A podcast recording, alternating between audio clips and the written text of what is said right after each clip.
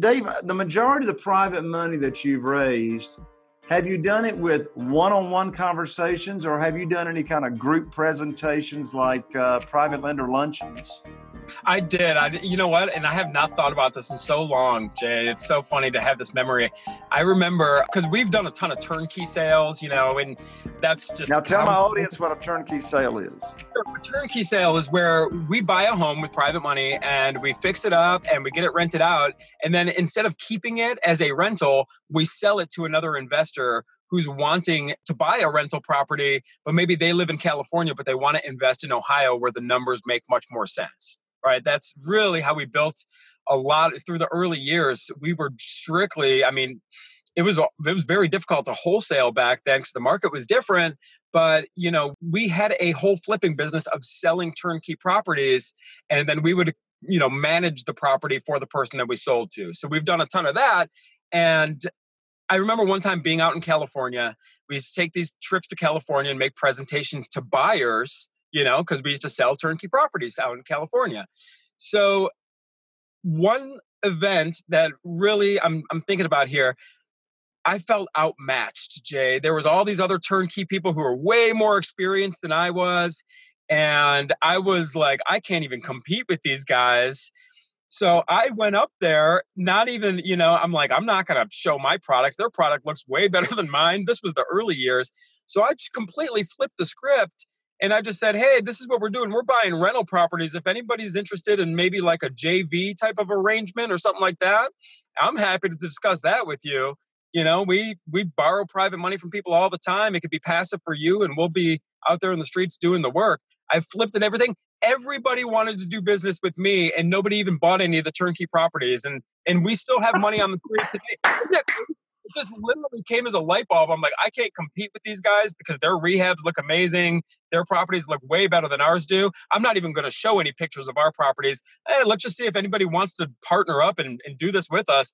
Sure enough, man, we raised a bunch of money. Well, hey, look, you know why that worked so amazingly well for you. You saw what everybody else was doing and you did the opposite.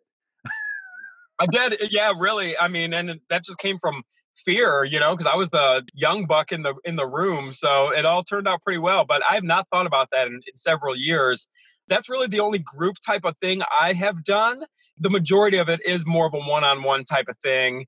And and that's how it is you know you train these people to be a lender and sometimes you fire them as a lender I'm, i don't know in your experience if you've ever fired a lender you ever deal with a private lender who's just constantly calling you every single week and wanting to know how it all works and when do i get paid back this and that and i'm I said, hey, look, you realize we did a three year term here. Don't do a three year term if you want to get paid back immediately. Like it really works. So there's t- there's been times in the past as well, Jay, where we've had to fire a lender. We've turned them down because it's just that it's not you know conducive to do business with somebody who is just that worried. It's probably going to lead to just a lot of wasted time. Yeah, I agree. I agree. Yeah, the, the closest I've come to firing a private lender is telling them no and here's yeah. what I mean by that. You know, I've got a very simple private lending program. I offer a interest rate. It's all collateralized and secured by the single family house. And that's the rate they get. In fact, Dave, you've probably heard me say in all the millions of dollars I've raised in private money, I've yet to ask for any money. We don't ask for money. We make the program available. And if they're interested, then, you know, we'll call them back up with a deal. But anyway, I had a private lender a few years ago that had done a few deals with me, and he anyway he was loaded, retired. Anyway, he called me up and says, Jay, you know, I, I like your private lending program, but I don't want to be a private lender anymore. I want to be a joint venture partner and get a piece of the action because I want some of the equity. I said, Great, you need to find yourself another real estate investor to do business with. He said, What do you mean? I said, I don't do that program. I said, I do what's best. I do the deals. I find the deals. We find them, we rehab them, we sell them, and my private lenders do what they're best at, and that is loan money, sit home, collect check, and that's it. Yeah. And of course, you can guess what happened after that. We continue to do business because where else is he going to get this deal, right? And so, you know, I tell people, stand your ground. You got your program. You know, I don't blame him. I mean, you know, his greed glands were starting to swell up in his neck and I can't blame him for, you know, so I just had to help him get his greed glands under control. I like yeah. it. Yeah. stand your ground, keep your keep your program. Okay, so we got private money.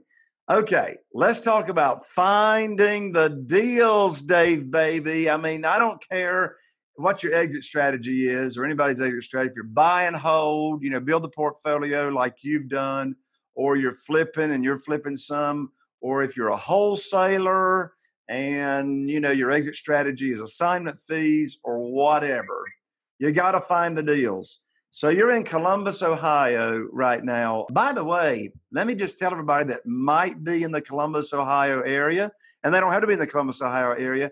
If you want to get a high rate of return safely and securely, we're going to give you Dave's contact information here at the end of the show. And when you got a guy that's done hundreds and hundreds and hundreds of deals, a safe place to, you know, invest your uh, liquid capital or your retirement funds. Anyway, we'll give that information out to you. So anyway, you're up there in the Columbus, Ohio area. What is hot and working now, Dave, on finding these off market properties? First and foremost, that's a great question, and I really can't stress this enough, especially if you're you're somewhat new. It is better to be a sniper than a shotgun. You've got to know what to go after. You've got to have that clarity. Don't just blanket the whole area and county full of all your marketing and direct mail. We do a lot of direct mail. Like we can start there, but I'm not blasting mail out because it's expensive and I'm cheap. Jay, I mean, and by the way, in your experience, and maybe you can uh, attest to this as well, the private money lenders out there, they don't really like the big flashy guy who looks all cool and hot. They want to know that the person that they're doing business with is a good steward of money. So when a private money lender wants to do lunch or something like that, I'm meeting them over at Panera. I'm not getting, you know, prime rib and steak. That's not how this business works with these private money lenders. It is a relationship kind of thing. But with the being a good steward of money, I don't want to just blanket a whole area full of all this different postcards and this and that. I would rather be a sniper. So you got to know what to go after. And I do know what to go after. So I only want to go after homes where the rent to value ratio makes sense. So I don't want a home that's worth you know, 450,000, but it's only going to rent for $2,000 a month. That rent and value ratio is way out of whack. I ideally want the value and the rent to be 1% or greater. So let's boil that down. Let's let's talk let's keep it simple. And these figures are not going to relate to California, but let's just keep the math simple. Now, are you talking the as is value or the after repaired value or the value of that single family house in a good rentable condition. Define thank value. You thank you for for slowing me down so I can clarify. Sometimes I get on a roll, but I'm talking about the after repair value and I'm talking about what it will rent for after it's fixed up. So let's say the after repair value is $100,000. In my world, it's got to rent for $1,000 or more per month. It's got to rent for at least 1% or better. Okay. So does that play out if it's worth 150,000 it's got to rent for 1500? Yeah, yeah, that's it does. And that's a good rule of thumb to live by. So here's the thing. There's going to be a cap in every market because you know where your rental rates are for your local market. And for me, I do cap it off at about 50 uh, at you know $150,000 after repair value houses because in my marketplace a $150,000 house is not renting for 1500 a month. It's down to 1400 to 1300 so you see I start to slip below the 1% rule when I get up and around 150 now let me clarify something else here. That's the cap now, there's also a minimum because we could find things that are going to be way bigger than the 1% rule. Let's pretend a house that's after repair value 50 that we could rent for 950 a month. Well, that's way better than 1%, but I don't want those houses either, Jay. I don't want the too low end of homes because it gives me less options and it's a harder clientele to work with. It gives me less options because banks, mm-hmm. as you probably know, banks are only really willing to lend to investors like us. If I wanted to refinance, the bank is only willing to give me 75% of the value. Now, the bank also has a minimum loan amount of $50,000. So if the minimum loan amount is 50,000 and I can only borrow a loan for 75% of the value, something needs to be worth at least 70, 75,000 or the bank is not even ever going to refi me. I lose that whole exit strategy and lose the option to do that at some point in the future. So for me personally, I want it to be below 150, but I want it to be above that 90,000. That's my sweet spot. I don't want it to be too low end for many reasons. Number one, they're harder to manage. A lot of times those properties are older and need more work. And then also, you know, if I wanted to refinance, oftentimes the bank is not willing readily to lend on the lower end stuff. So I found my sweet spot to be in affordable housing where the rent to value ratio is 1% or greater. And I like to be 90 to 150 is where I play ball. So let me give you a real life scenario, okay? And give me your thoughts on it. So I've got this single family house that I bought here in Morehead City, North Carolina. I bought it, oh, just a few weeks ago. It's a pretty house. Literally, it needs nothing. I mean, it's pretty. It's a three bed, two bath. It's got 1,400 square feet. The appraised value easy right now is $150,000. Okay. It will rent for 1000 a month. Okay. I bought it for $100,000. So I got different exit strategies here, all kinds of exit strategies. I got I got this beautiful home. I mean, literally, it needs nothing. You say, Jay, how in the world did you buy a hundred fifty thousand dollar home in Morehead City for a hundred thousand dollars? It will appraise for 150 and it'll rent for a thousand a month. What happened? Well, just real quick, the people had it in MLS. They had three full price offers. Find out it's got a seven thousand dollar foundation issue that needs to be fixed that you wouldn't be able to tell just by walking around in the house. And they want to buy their dream home and they've got to close in three weeks. And if they don't close in three weeks, they are losing their dream home. So they're willing to sell it to me, and They put money in their pocket for 100,000. So again, here's the numbers. It's worth 150. I can rent it for a thousand. I bought it for a hundred thousand with private money. Okay. So at seven percent, all right, I'm less than 700 a month on my outgo. So, Dave, what's my exit strategy? I mean, I can cash out on it and pocket a check. I can rent it out for positive cash flow. I can turn it into an Airbnb. What do I do with this house? Well, we got we got to get more information first because there's different purchase options as well.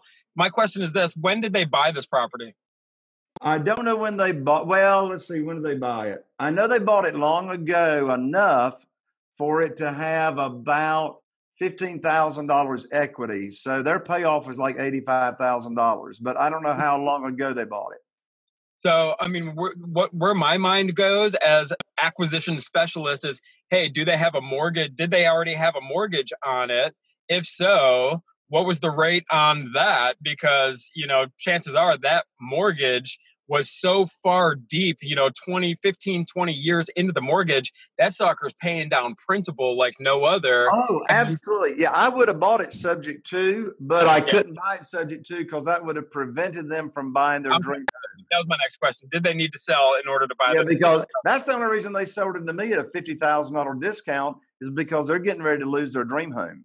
Exactly. So I had to pay cash. Oh, it would have been an even much sweeter deal at subject to but they wouldn't okay. have sold it to me at that price unless I had all cash yeah. to pay them off. Of course, I love subject to, and that's uh, well, we'll do that on a, another call, you know, for your listeners. So my question is this: What kind of terms did you get on the private money? Seven percent, but was it interest only? Was it, you know, were you making monthly payments? Was it accrued interest? Was it for one year, yeah. five years? Yeah, yeah five years, interest only, quarterly payments. Quarterly payments, excellent. So, what is your payment on 100K? That's $7,000 a year divided by 12 is, you know, what is that like 585 a month? What's your payment? Yeah, it's like less than six. So, right here, so it's 7,000 per year. And I got quarterly payments. And so I'm paying, well, to make, let's look at it on a monthly because if you're looking at rent, You really exactly. got to look. You got to look at the monthly. So the outgo per month is five eighty three a month.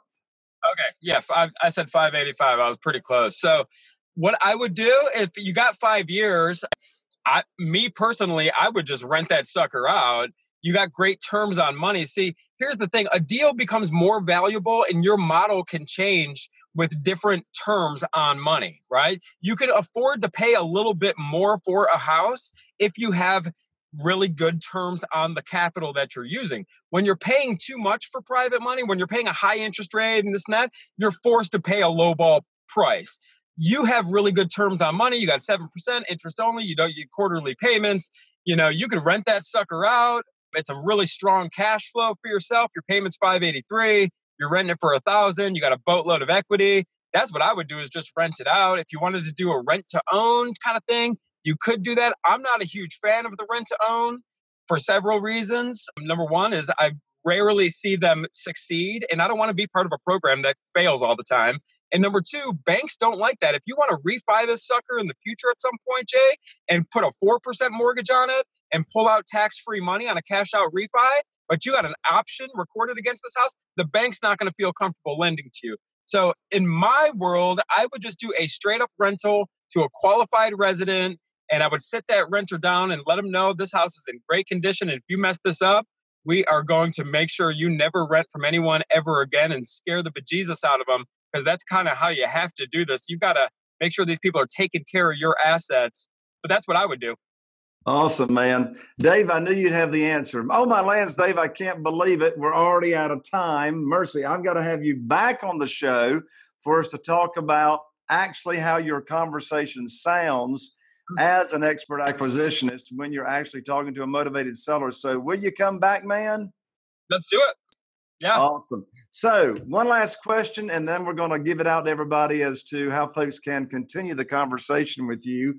What's your best advice for a new real estate investor that is looking to do their first deal and haven't done their first deal yet? I would find somebody with similar core values who's in the business, somebody that you feel good about, in your local market who is doing business and doing deals and you just feel good about this person you've got to have the same core values but then offer to add as much value as you possibly can to this person for free for zero money add as much value as you possibly can you know just for in exchange to learn and then show up every day and really show that you're committed. Any successful person in real estate when we come across and i'm sure you're the same way jay if somebody approaches us and really wants to give it their all and, and do it, we're happy to teach anybody and they don't have to pay anything. They just got to show that commitment. So I would say find somebody with similar core values who has what you're looking to create and offer to help them for free. That's awesome, Dave. So, Dave, I know we got a ton of people wanting to continue the conversation with you. How can they locate and follow Dave Payerchin? So the best place to find me is on Instagram, and you can reach me. Uh, my handle is at the real Dave P. So at the real Dave P, and that's P as in Payerchin. And take just a moment and tell folks uh, why they should follow you on Instagram. I love what you do there with the with your videos. What's going on on your What's going on on your Instagram? So I'm a big real estate nerd, like I think you are as well. It's easy to become a nerd about something when you know you become financially free, and I am constantly talking about finance deals. I still go on appointments. I still get contracts. I put three properties into contract last this past weekend. So I debrief all my appointments. I talk about what's working, what's not, where I mess up. I, I admit to my faults as well. But I'm always on there talking finance, real estate, deal structure, and it's all free. So I, I'm just a big real estate nerd at heart, and I'm happy to help as many people as I possibly can through my videos and whatnot. Dave Mylands, it was awesome to have you on. I'm going to have you back on the show. Thank you so much, man, for coming. Hey, thanks for having me. All right, folks, thank you for tuning in. I'm Jay Conner, the Private Money Authority. Be sure, again, if you're on iTunes, give us a high star rating, rate us, a subscribe, rate, and review. If you're on YouTube, be sure and subscribe so you don't miss out on any of the content. So, thank you for joining. And here's to taking your real estate investing business to the next level. We'll see you on the next show. Bye for now thank you